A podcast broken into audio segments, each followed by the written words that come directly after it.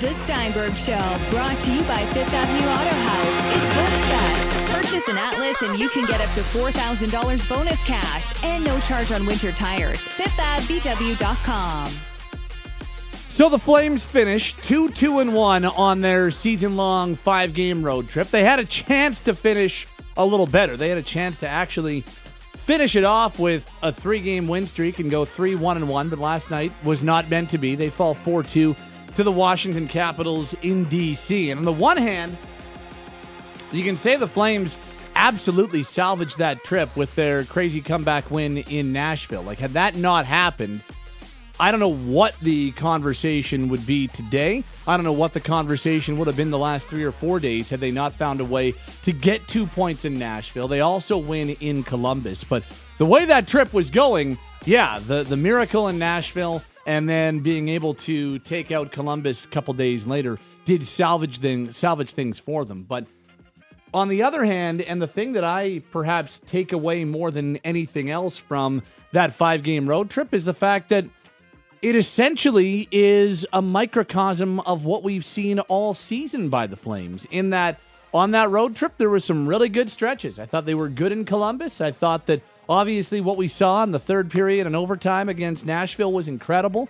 But there were also some really bad stretches. I mean, those two games they played to kick it off the Heritage Classic in Regina, and then what happened in Carolina a couple days after that. Very frustrating, very inconsistent. And that has been what we've seen through 17 games. They've had some really good and they've had some really bad. Here's the captain, Mark Giordano, his thoughts on a 2 2 and 1 road trip that is now wrapped up. Obviously, the third in Nashville, we felt like before that we weren't getting to our game enough. Uh, I thought Columbus was a big character win, and, and then tonight I thought, um, again, we we liked we liked uh, parts of that game where we you know, there's good pace to it. There's both teams have a lot of skill making plays, but uh, you can't you can't be giving up odd mens and and uh, I thought that they were really good at quick up in the puck when they had to to create odd man rushes. So, um, no, again, come out of the road trip 500. Not what uh, obviously we wanted. We wanted to to get this one, but we'll we'll go home now and try and uh, get get those two on home ice coming up this week. So even last night was one of the I've used the term microcosm a couple of times. Even last night was that for the Calgary Flames. Some really good things, some really bad mistakes, and it just so happened that those bad mistakes ended up in the back of Calgary's net on far too regular a basis. So look at the four goals that Washington scored last night. All four of them happened as I as a direct result of a Calgary Flames fairly egregious, noticeable mistake. So you've got the first goal, the two on one. Monahan makes a soft play on the half boards in the offensive zone. Bad step up by Giordano, two on one for what felt like the entire rink. Bang, 1 1. Then a few minutes later, on the second Jacob Vrana goal, soft clear by Travis Hamonic. Does not get that puck out. It's kept in way too easily. Then Hamonic finds himself in no man's land. It's a three on one down low. Vrana scores again. It's 2 1. The breakaway goal to complete Vrana's hat trick. That was Mark Giordano deciding to activate, which is fine. And the Flames had the right recognition. They had the switch. Gaudreau moved to the point. Giordano moved down low, but then Geo stayed there way too long, and inexplicably, TJ Brodie decides to pinch and try to make a play on a 2080 puck. And next thing you know, it's a breakaway the other way. It's 3 2. And then the 4 2 goal early in the third period on the power play, Tom Wilson just a little shove to Brodie pushes him off the puck, and that allows Lars Eller to get fed at the side of the net. And yeah, you might not like the angle that that puck goes in on Cam Talbot on, but fact of the matter is, because Brodie got pushed off the puck so easily, and because that allowed Eller to be wide open at the right side of the net, he had all day to pick his spot and to go up top on Cam Talbot. So much like the road trip, last night had a lot of good and bad because other than those four mistakes, and I know those four mistakes ended up as goals, but I actually liked a lot of Calgary's team game last night. I thought that they had the puck a lot, they created shots, they created attempts, they made Ilya Samsonov work, and for the most part, they were able to limit the quantity of chances that they had on Cam Talbot. Just so happened the four goals that ended up being scored all happened on fairly high danger plays that came as direct results from Flames turnovers. So That has been the story of Calgary's first 17 games of the season. Too inconsistent, too many peaks and valleys, too many swings in games. And that road trip was a perfect example. Lots of good on that road trip, lots of bad on that road trip. And if the Flames are the team that we expected them to be coming into the season, and if the Flames are going to be the team that they should be, knowing how close they are to the salary cap, what they did last year, and the talent assembled, well, if they're going to be that, they're going to have to cut out the amount of bad in their game right now. And last night, awful unnecessary mistakes sewer them. Other nights, it's other things. But consistency remains this team's biggest pro- problem as they approach the quarter mark of the season. Hey, how about that to kick off the program? Welcome to a Monday edition of the Steinberg Show. My name is Pat Steinberg. Hopefully, your weekend went along very nicely. Peter Klein is here with us on a Monday afternoon as well. More on the Flames in a second, but first, let's bring you back to last night from Capital One Arena in Washington, D.C. It is time for last night's game in a minute. Game in a Minute, brought to you by Hyatt Infiniti. Be winter ready with free winter tires, free rock art, and free oil changes and tire rotations with every new in stock 2019 vehicle. Visit HyattInfinitiCalgary.com. Empower the drive. Good evening, hockey fans, and welcome inside Capital One Arena here in Washington, D.C., where tonight the Flames will wrap up their season long five game, 10 day road trip. It is Mark Giordano and the 8 6 and 2 Calgary Flames versus Alexander Ovechkin and the first overall 10 2 and 3 Washington Capitals. Capitals win a defensive zone face off. Orlov gives it away. Tkachuk centers. Mangiapane scores! Andrew Mangiapane one times the puck by Ilya Samsonov, and he gives the Flames a 1 0 lead. Here's Kuznetsov centering. Vrana shoots and scores. Hamonic tries to clear it can. Orlov holds it in. Orlov to Kuznetsov to Vrana. He scores. A pretty three-way passing play finished by Jacob Vrana, who scores his second goal of the first period. Now a long shot by Kylington. They score. Oliver Kylington simply puts the puck on the Capitals' net, and it looked like Elias Lindholm might have got his stick on it and redirected it by Ilya Samsonov. The Capitals clear it. Here comes Vrana in. Vrana shoots, and he's stopped by Talbot and then scores. And here come the hats. Jacob Vrana completes his hat trick. Wilson's after the puck in the corner. He feeds it in front, and Eller scores. Lars Eller snaps the puck past Cam Talbot, and time runs out of the Flames here at Capital One Arena in Washington tonight. Jacob Vrana scores a hat trick, including what turns out to be the game-winning goal, and the Flames fall by a final score of 4-2 in the fifth and final game of their season-long 10-day road trip.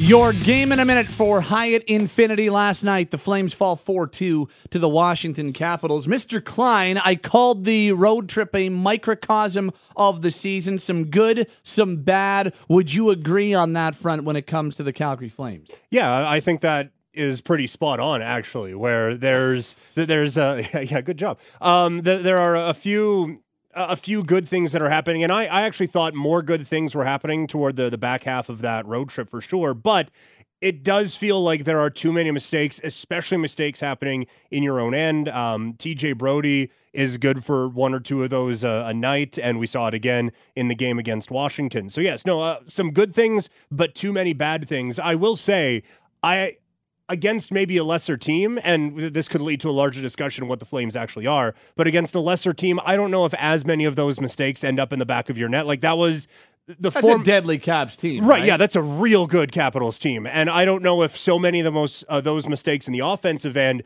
lead to transition chances the way Washington did. That's an amazing counterattack team. So maybe against a lesser team, though, all four of those don't end up in the back of your net. But if you're the Calgary Flames and you're the regular season Western Conference champion from a year ago, you don't want to be worrying about strength of competition. So I can see the frustration from that point. Too. Yeah, and I mean, I mean, and some of the games they've lost this year have been against teams that would not rate on the high scale of quality of competition. I look at a couple of losses to the Los Angeles Kings, for instance, as as perhaps inspiration there. But no, I I, I think here's what it comes down to.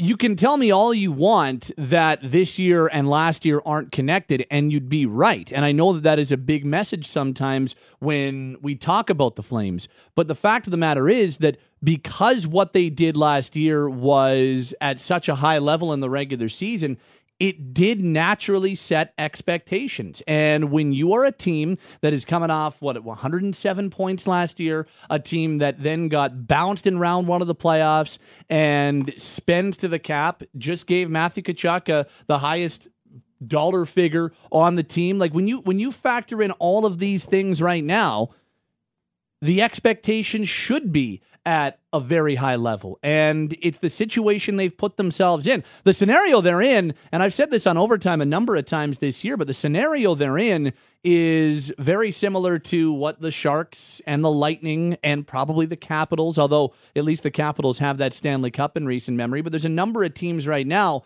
that, yeah, good regular seasons are fine and those are a lot of fun. And, and, but the Flames could have another 107 point regular season and it's going to matter significantly less than it did last year because everybody's going to say, well, yeah, talk to me in the playoffs. Let's see if they can get the job done in the postseason, which is fair. The problem is the flip side of that is that it doesn't work the, the opposite way, right? Like you can be as good as you want, and a lot of people are going to shrug their shoulders. However, if you struggle, if you're mediocre, or if you're just average, like kind of where the Flames have been through the first 17 games here, well, then it's a completely different conversation. Say, well, why aren't you playing better? You need to, and and that's the it's a lose lose situation. The, the spot the Flames find themselves in, there's really no winning unless they go out and get the job done in the postseason. That that's that's the spot they're in right now. Yeah, positively, they're not going to prove anything until April. Like we're not going to in February say, "Oh, okay, well now we figured out the Flames." That that's that's going to be something that we figure out April and God willing into to May and June as well. But no, this, this is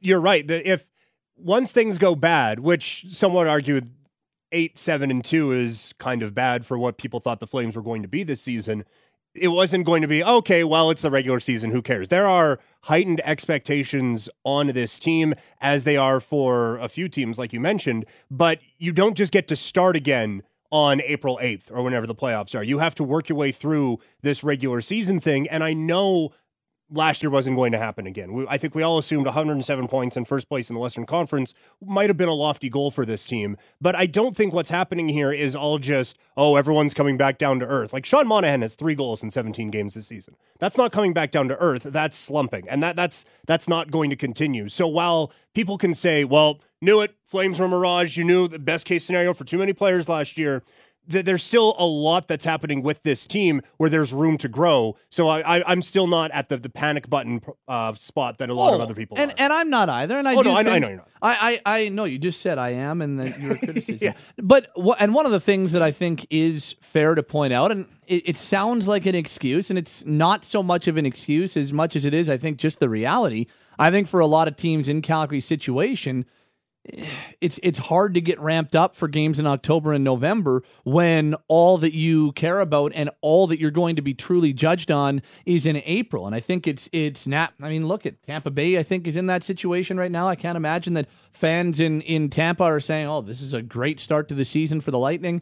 Um, I think Toronto finds themselves in that situation, and and look the way the Maple Leafs have started the season. It's been a very similar up and down kind of average to mediocre start there are a number of teams in this league that are only going to be judged by what they do post playoffs. And thus, when you're playing so far away from the postseason and you're still months away from those games really ramping up, I, I do think it's a little more difficult to play with that intensity or play mm-hmm. with that urgency. It's it's it does sound like an excuse. And I guess it kind of is an excuse because you need to make sure you fight through it, especially in a tight Western Conference where, you know, a long enough slump might find you behind the eight ball enough that you're not able to completely salvage and get back there. And that's why I say, as much as I still think this is a playoff team. I still think this will be a playoff team. It's by no means a guarantee because the Western Conference is is no easy ride right now. So I, I just I feel like that is a part of what's going on right now, but they've got to kick that soon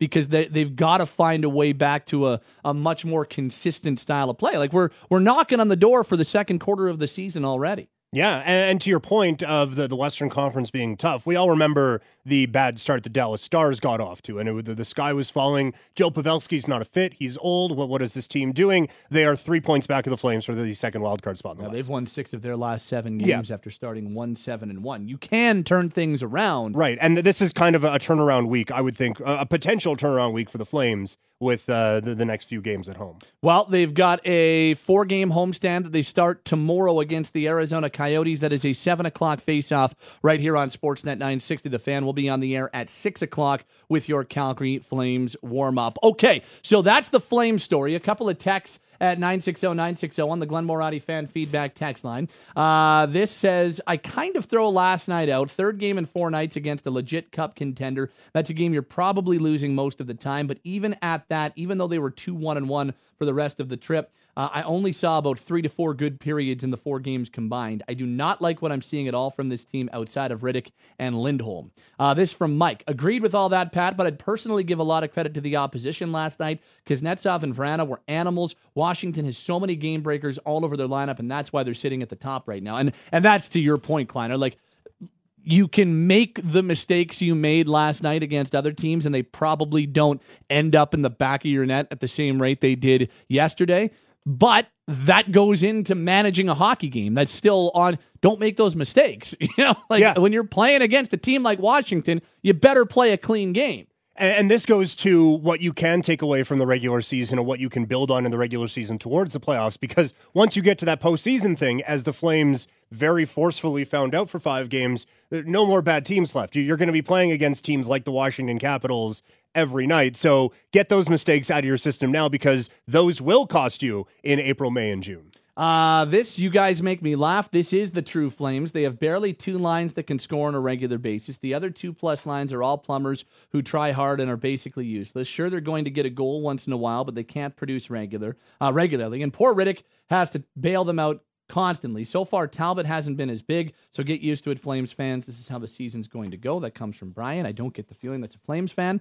uh, this reads I like Bill Peters, don't get me wrong, but when do we start to get concerned about the coach and coaching systems and decisions? They don't seem to have a breakout. The power play is predictable. Players like Frolik and Brodie play too high up on the lineup at the cost of getting young guys more ice time and experience, and teams seem to have figured out the system.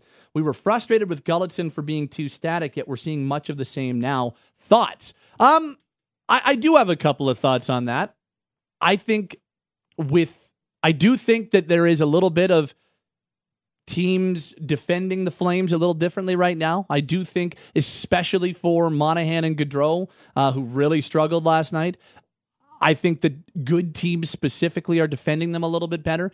And that's why I personally think the conversation of a different look is still a valid one. And what I mean by that, and and if you listen to this show or you listen to Pinder and I regularly, you're probably like, okay, Steinberg, we get it. But I'd like to see Lindholm at, at, center for more than two games. I'd like to see them actually try that and commit to it for a longer period of time because we don't know. I think there is a decent chance that Lindholm at center and you know, then there's some other ways that you could align things after that. But I think there's a decent chance that Lindholm at center is the best look for this team to have sustained success and specifically have success in the playoffs. But how do we know? We've only seen it for two games. So I, I, I do wonder why that was such a quick decision after two games not going down that road to, or going down that road to then put Lindholm back on the right side with Gaudreau and Monahan. I, I, I feel like, and this is, and, and I, I get it. The coaching staff knows more and and of course they do. But mm-hmm. i do wonder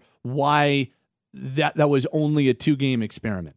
Yeah and i thought i really liked how the top line looked. When they made that change my problem was after that top line she dries up quick. And that that was that was a concern for me. I think there is a way you can spread this team out where you have four pretty dynamic lines. But uh, just a couple notes on that text.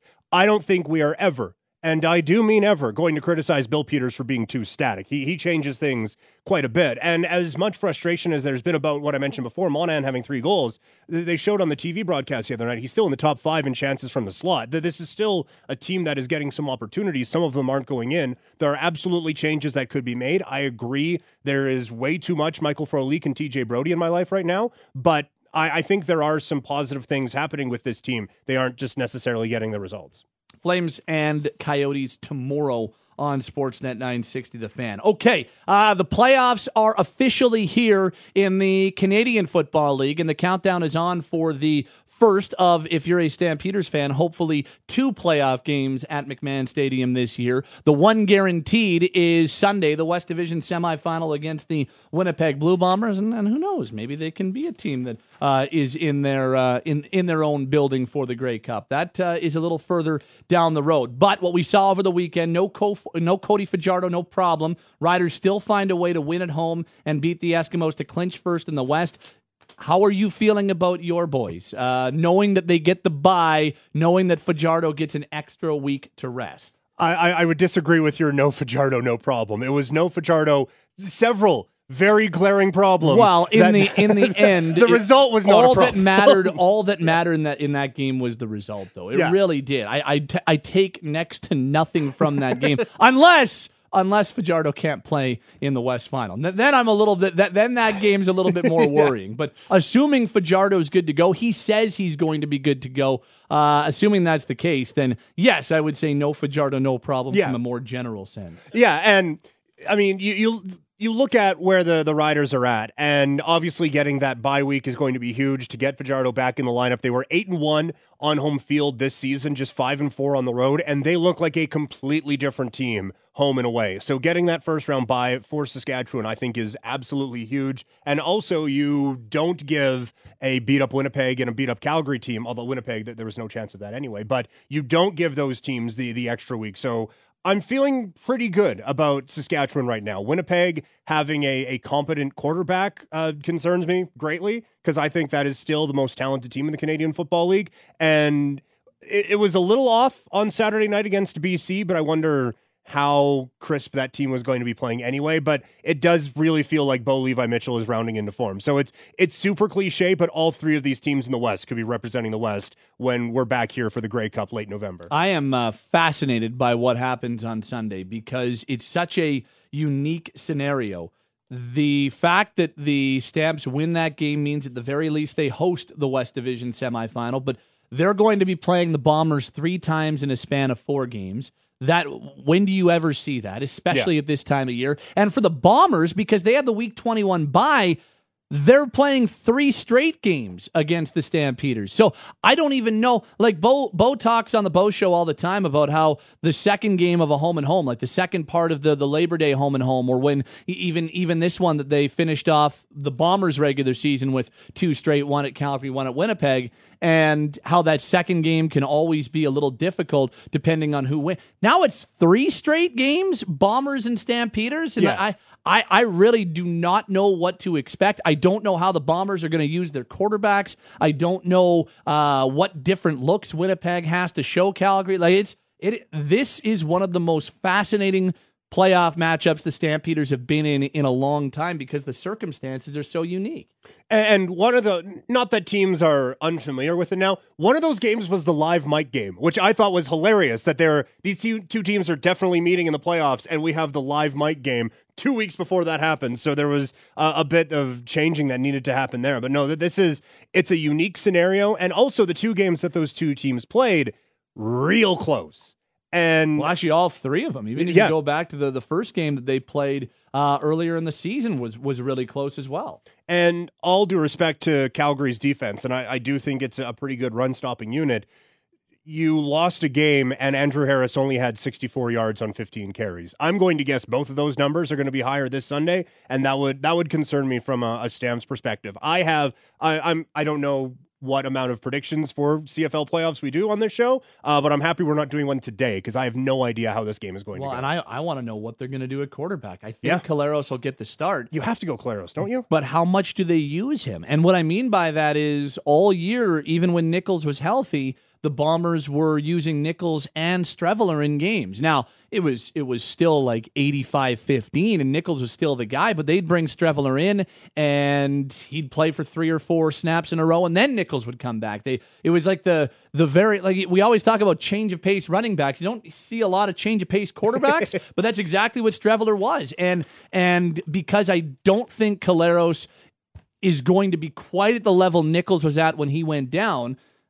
I wonder if it's less 85 15 and maybe it's more like 70 30, and we get a healthy dose of Streveler in there to run some Wildcat formations, to do some designed runs, to use him inside the 20. I am fascinated to see what type of different looks because Streveler really wasn't an option in the game they played in Winnipeg a couple of weeks ago, and and Collaros got the job done. I wonder, mm. I wonder how much more Streveler we see on Sunday. It's it's and and and from a stamp standpoint, I'm with you. Bo has been dynamite. I I wonder about the urgency level in the game against the Lions, knowing that they knew first place wasn't an option anymore. So all they had to do that's just go beat the Lions, and they figured it out. Like I don't know if the urgency was where it usually would be. So yeah, I uh, I I think this like if you're at, if you're to ask me, Stamps at home, I think they win this game, but I don't see it being um, a lopsided one uh, either way. This this probably plays out the same way the other three games played out in that it's going to be really close and in the balance in the fourth quarter. And uh, as Maddie pointed out in here, the Bombers with a essentially wildcat quarterback in Streveler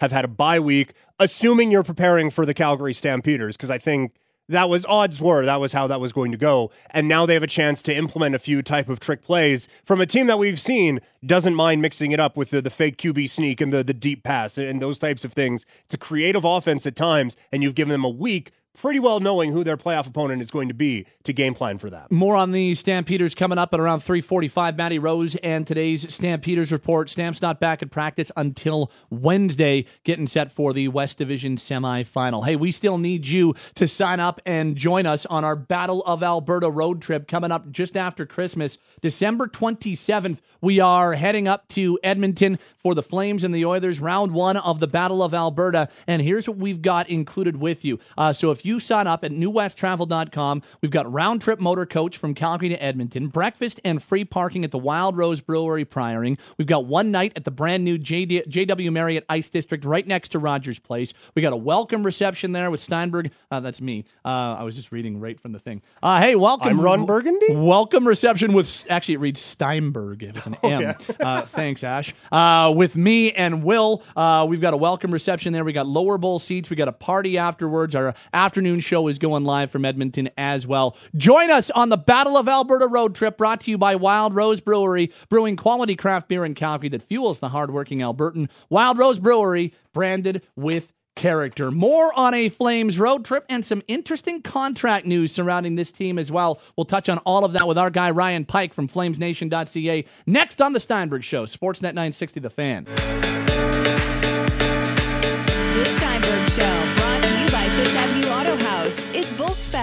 Purchase a Tiguan and you can get up to $2,500 cash purchase bonus and no charge on winter tires. FifthAvVW.com. Welcome back to the Steinberg Show on a Monday afternoon. The Flames getting set for the Arizona Coyotes tomorrow. Today is a off day for them, as you'd expect, after a back to back weekend. They played Saturday and Sunday, win in Columbus and loss in Washington. Let's welcome in our guy, Ryan Pike from FlamesNation.ca. Joins us usually on Mondays to talk all things Flames. He's got some interesting contract news that uh, I'm going to get to with him in just a second. But first, Mr. Pike, your thoughts on a 2 2 and 1 five game road trip for the team? Uh, if you, I listened to uh, to Bill Peters' uh, comments to the media after the game last night, and I can't say I disagree. Like, I mean, they had a chance to win every game, and you know, some of the games got away from them, and that's definitely something they got to work on. But all told, like they they didn't get the doors blown off in any game, and they were competitive, and they lost for you know self-inflicted reasons, not you know structural reasons. So there's a lot of things to be encouraged about. Uh, and especially, you know, honestly, if you look at at the the schedule, if you look at the the, the style of teams they're playing against, 500 road trip, while isn't amazing, isn't that bad. For me, the the thing that jumped off the page is the same thing that's jumped off the page through the first 17 games of the year. This group still looks like too volatile a team. They're still uh, a largely inconsistent team. And we saw that through the five games they played on this road trip. At least that was my biggest takeaway or observation. I think so. And I think, you know, let, let's be honest. I think you, you got to look at that Nashville game and say, okay, well, they were like I, I'll I'll be honest. I, I was at the Hitman game the other day, and I sat with one of national scouts and had a nice chat with him. And you know, we were sort of chuckling just about the idea that you know the, the Flames were sort of distant second best team in the first half of that game, and then it's like they decided, okay, we're going to start winning now. So on one hand, it's very good that you have the ability to flip the switch and say, okay, we're going to start winning now. On the other hand, why did it get to the point where you're down three goals in the second period and had to flip that switch? And I think the challenge is there's sort of been a, a Dr. Jekyll and Mr. Hyde team where, you know, sometimes, you know, when, when they're fighting it, they're fighting it. And when they're good, they're real good. And can they smooth that out a bit? Yeah, that's that. That's the biggest word that I would use. They need to smooth it out or even it out. Is well, 17 games in. We're not quite at the quarter mark, but now after a five game road trip, it's kind of a, a nice little milestone in the schedule to look back, especially as they kick off a four game homestand tomorrow. Just where are you overall on this team right now? Much like I said uh, after, uh, I think I, I said to a bunch of people after the Nashville game, I'm not entirely sure what I'm looking at right now uh, because you know you have that that wild through period, but in general, like I think you can look at the different parts of the team. Like the penalty kill is real good, uh, the goaltending is real good, and everything else is sort of all over the place. And I think that's a challenge because you know you, you kind of know what you're going to get from the penalty kill and the goaltending on any given night, and then you really have no idea, you know, what forward lines are going to show up, if any, uh, how the defensive pairing is going to be. Like, let's be honest, you know, I think that, you know last night's game was probably one of the most uneven games I've seen from the top four for the Flames in probably about a year so that's got to be that's got to be smoothed out. I mean, they're they're they're very schizophrenic. They're very uneven. You know, uh, you don't really know what you're gonna get from period to period. But we know they have the capability of being really really good because they've at times been really really good. But you know, even even now, like 17 games in, I don't think we've seen a complete 60 minute you know put a bow on it game from this mm-hmm. group, and that on a certain level that's kind of concerning because you know you would have expected them to you know put a stamp on a game at this point and say this is the type of hockey you're going to be seeing from uh, from them from a consistent basis. Here's something that you and I haven't talked about a whole lot, and I'd be really curious as to where you are on this. Ryan Pike's with us from FlamesNation.ca. We only saw Elias Lindholm play center for two games before they moved him back onto that line with Gaudreau and Monahan. My my personal feel is I, I'd like to see a little bit more of that look because I think there's a, a real potential that that is the best way that this team slots and, and and could be their best look. But we've seen it so infrequently. I don't we can't be confident one way or the other. Where are you on the theory of Lindholm playing center and end them. It's a pretty dramatic change in the way they look. I think so, and I think it, it makes them, especially on the road, it makes them a tougher team to, to match up against because, you know, for for better or for worse, this is still a pretty top-heavy team, and at home you can do a lot by just throwing all your aces into one line and sort of leaning on the other team. But on the road, you have to be able to be comfortable with, you know, in mid-game just sort of shifting guys around and having, you know, Lindholm and Monahan broken up, so you can potentially have two guys that can sort of, you know, do a bit of dictating in terms of the face-off circle. So I would have liked to have seen it for more than two games, especially because you know the two games we saw it in were kind of weird games, and it would have been nice to sort of see them under regular circumstances. Any idea why they have been hesitant to commit to that on a regular basis? I'm not sure. I think maybe it's just you know I know Bill's been trying to you know keep all the at least all the forwards sort of in the mix. So you know you can you can swap Toby Niederreiter now because he's a winger and he knows how to play basically anywhere you need to play on the wing.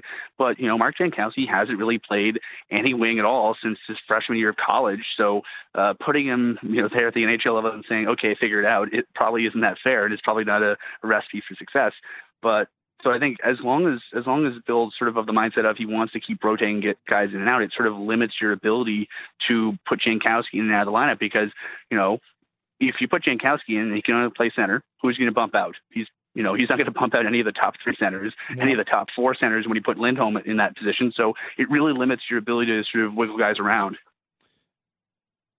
Now, we've only seen it for the two games, but I honestly believe there's a chance that you know we, we we've talked a lot, or people have talked a lot about. Do the Flames have that number one center that is so key on a Stanley Cup winning team? And and there's been a lot of talk about whether or not Sean Monahan is that guy. And and I'll be honest, I'm not certain that he is that guy either.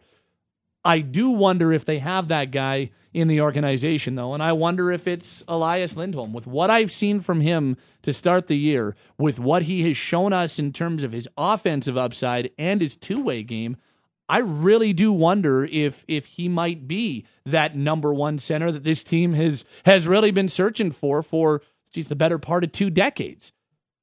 Yeah, and I think there's a possibility. I mean, you know, it's been long discussed that you know, on a championship team, bless his heart, Michael Backlund's probably a, a really good third line center. And if he's a really good third line center, that means you have two guys ahead of him that are really, really good.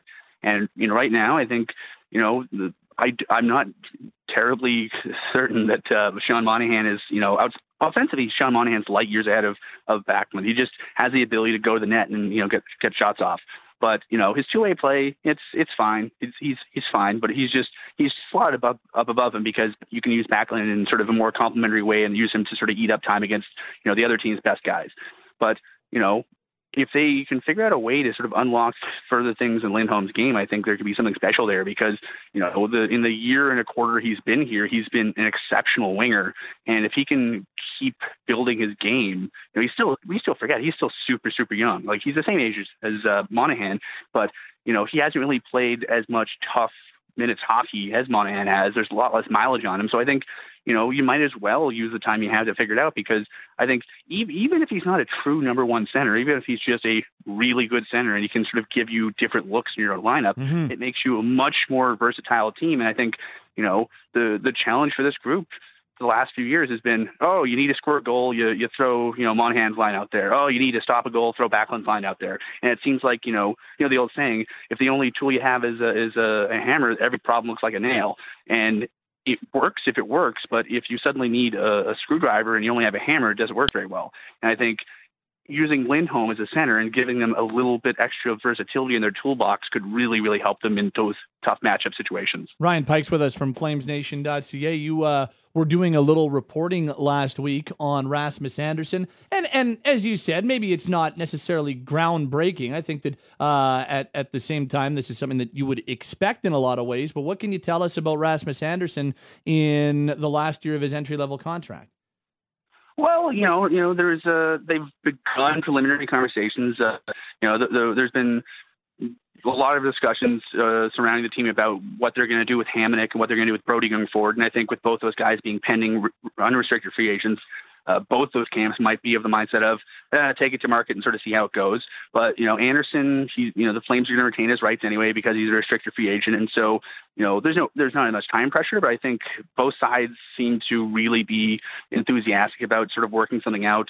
Uh, I think it's fair to say that Andersson's been a fabulous fit uh, for this lineup. He's you know, we were joking about versatility. He's one of those guys that you can sort of use him anywhere in the lineup, power play, penalty kill, first pair, third pair, and he'll give you good minutes. And I think that's going to get him, you know, probably well compensated.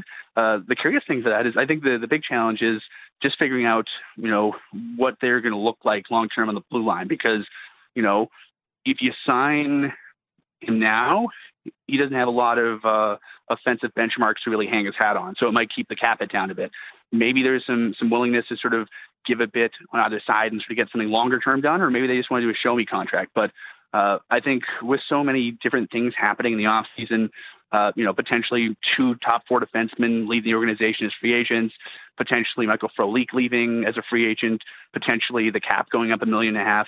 I think it's it's beholden on the Flames, given how chaotic this summer was, to maybe try to get some of that work done earlier so they have some maneuverability in the summertime. And I think you know the fact that they that they're you know already engaging with Andersson's camp suggests that yeah they don't want to leave the homework to the last minute like last year. Any any idea what a deal might look like for him, especially when you talk about giving on both sides. Because I, I really think that that might be the the way to go if you're the Flames. If you could make that happen, if you could get a six or a seven year deal, go a little more on term and maybe a little bit more on an AAV to convince him to do that. Geez, I, I think that could really end up helping this team in the long run. But any feel on on what a Rasmus Andersson contract might look like? Now, for for that, I don't have any any uh, journalistic intel.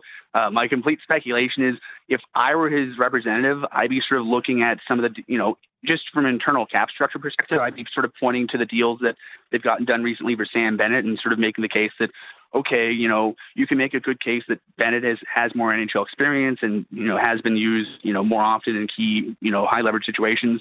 But on the other hand, you know, Andersson hasn't played a ton, but, you know, he's the guy they throw over the boards in, you know, one goal games when they need a goal to tie it. And I think the fact that he's been able to be a regular top top pairing option and really have no drop off, I think that'll help now too. So I'd probably I'd probably start a conversation if I were them two to three years. It started about 2.5 to start the conversation and then see where it goes from there. But, you know, it's a challenge for that because, you know, generally speaking, uh, top pairing, you know, entry level defensemen don't come along every day. And usually, if you're a top pairing guy, you're there right away. So he's taken sort of a longer route to get there. And because he's taken a longer route, he doesn't really have as many NHL games played or NHL points as a lot of you know the comparable contracts. So I think it's going to be a challenge for both sides to really find exemplary comparable contracts. And finally, uh, I know that this, I believe it was uh, Frank Seravalli at TSN who had this news that uh, Travis Hamonic's representatives are not wanting to negotiate in season with the Flames right now. Just how did you read that? What were your uh, thoughts when you found that news out? Eh, you know, it's, it's, there's a lot of things you can read into that. I think, you know, at the very least, it's you know, let's be honest. If you're if you're at work and you're you know you know just thinking about your next deal, it's going to distract you from work. And I think there's a certain aspect of that to it. And I think you know, especially if if if you're a guy like Hamonic who's been so good for this organization and you know was real good in, in the Islanders too, you probably want to know what your options are. And so might not make sense to really commit to anything right now before you know who's going to be going to market and who's not because you know you just need to figure out what your comparables are and until all the chips are down you don't really know. Yeah yeah and i i know that there have been some who have read a lot into that news i'm i'm with you i don't know if you necessarily need to I think there's a lot of dots that you'd be connecting to suggest that that means anything other than just what it means. That they're not negotiating as it stands right now. Good stuff, Pike. We'll talk to you next week. We'll see you tomorrow. Thank you, pal. Dude. That's Ryan Pike from FlamesNation.ca on the Atlas Pizza and Sports guest hotline. The same secret recipe since 1975. For pickup or delivery, call 403 248 3344 and find them at 6060 Memorial Drive Northeast. This is the Steinberg Show on Sportsnet 960 The Fan. The Steinberg Show continues right now. Brought to you by Fifth Avenue Auto House. Steinberg drives a VW from Fifth Avenue. So should you. See them today on Meridian Road, just east of Barlow Trail and south of 16th Avenue Northeast. Patrick Steinberg is only on Sportsnet 960 The Fan. How about this? Training camp is underway for the Calgary Roughnecks. They were in the city yesterday and on Saturday getting ready for the 2019 2020 season. The defending champs are back in town. It's time for a little Roughnecks report. Look at Riley Pollock doing a little extra work as we welcome you back to the Steinberg Show. Here's Riley. Calgary Roughnecks were back in town for camp this past weekend at the Calgary Soccer Center. The defending champs had sessions Friday, Saturday, and Sunday. The Roughnecks return largely the same lineup as last year, including MVP Dane Dobbie, who led the league with 115 points last year in 18 games. Curtis Superman Dickson, who, after holding out for the first few games of the season, put up 81 points in 14 games breakout star and goaltender of the year finalist Christian Del Bianco, and transition player of the year finalist Zach Currier. All are back to try and repeat as the NLL champs. The Roughnecks did lose a couple of guys to the Rochester Knighthawks and New York Riptide in the NLL expansion draft. Former captain Dan MacRae and Shane Simpson, both defenders, were picked up in the draft. However, Simpson was eventually returned to Calgary in a trade that involved Wesley Berg. Calgary addressed the loss on the defensive end, selecting Liam LeClaire in the first round, seventh overall in the NLL draft. Liam is the brother of former Roughneck Kellen LeClaire. Overall, the Roughnecks picked seven players in the draft, including Marshall King, brother of current rigger Jesse King.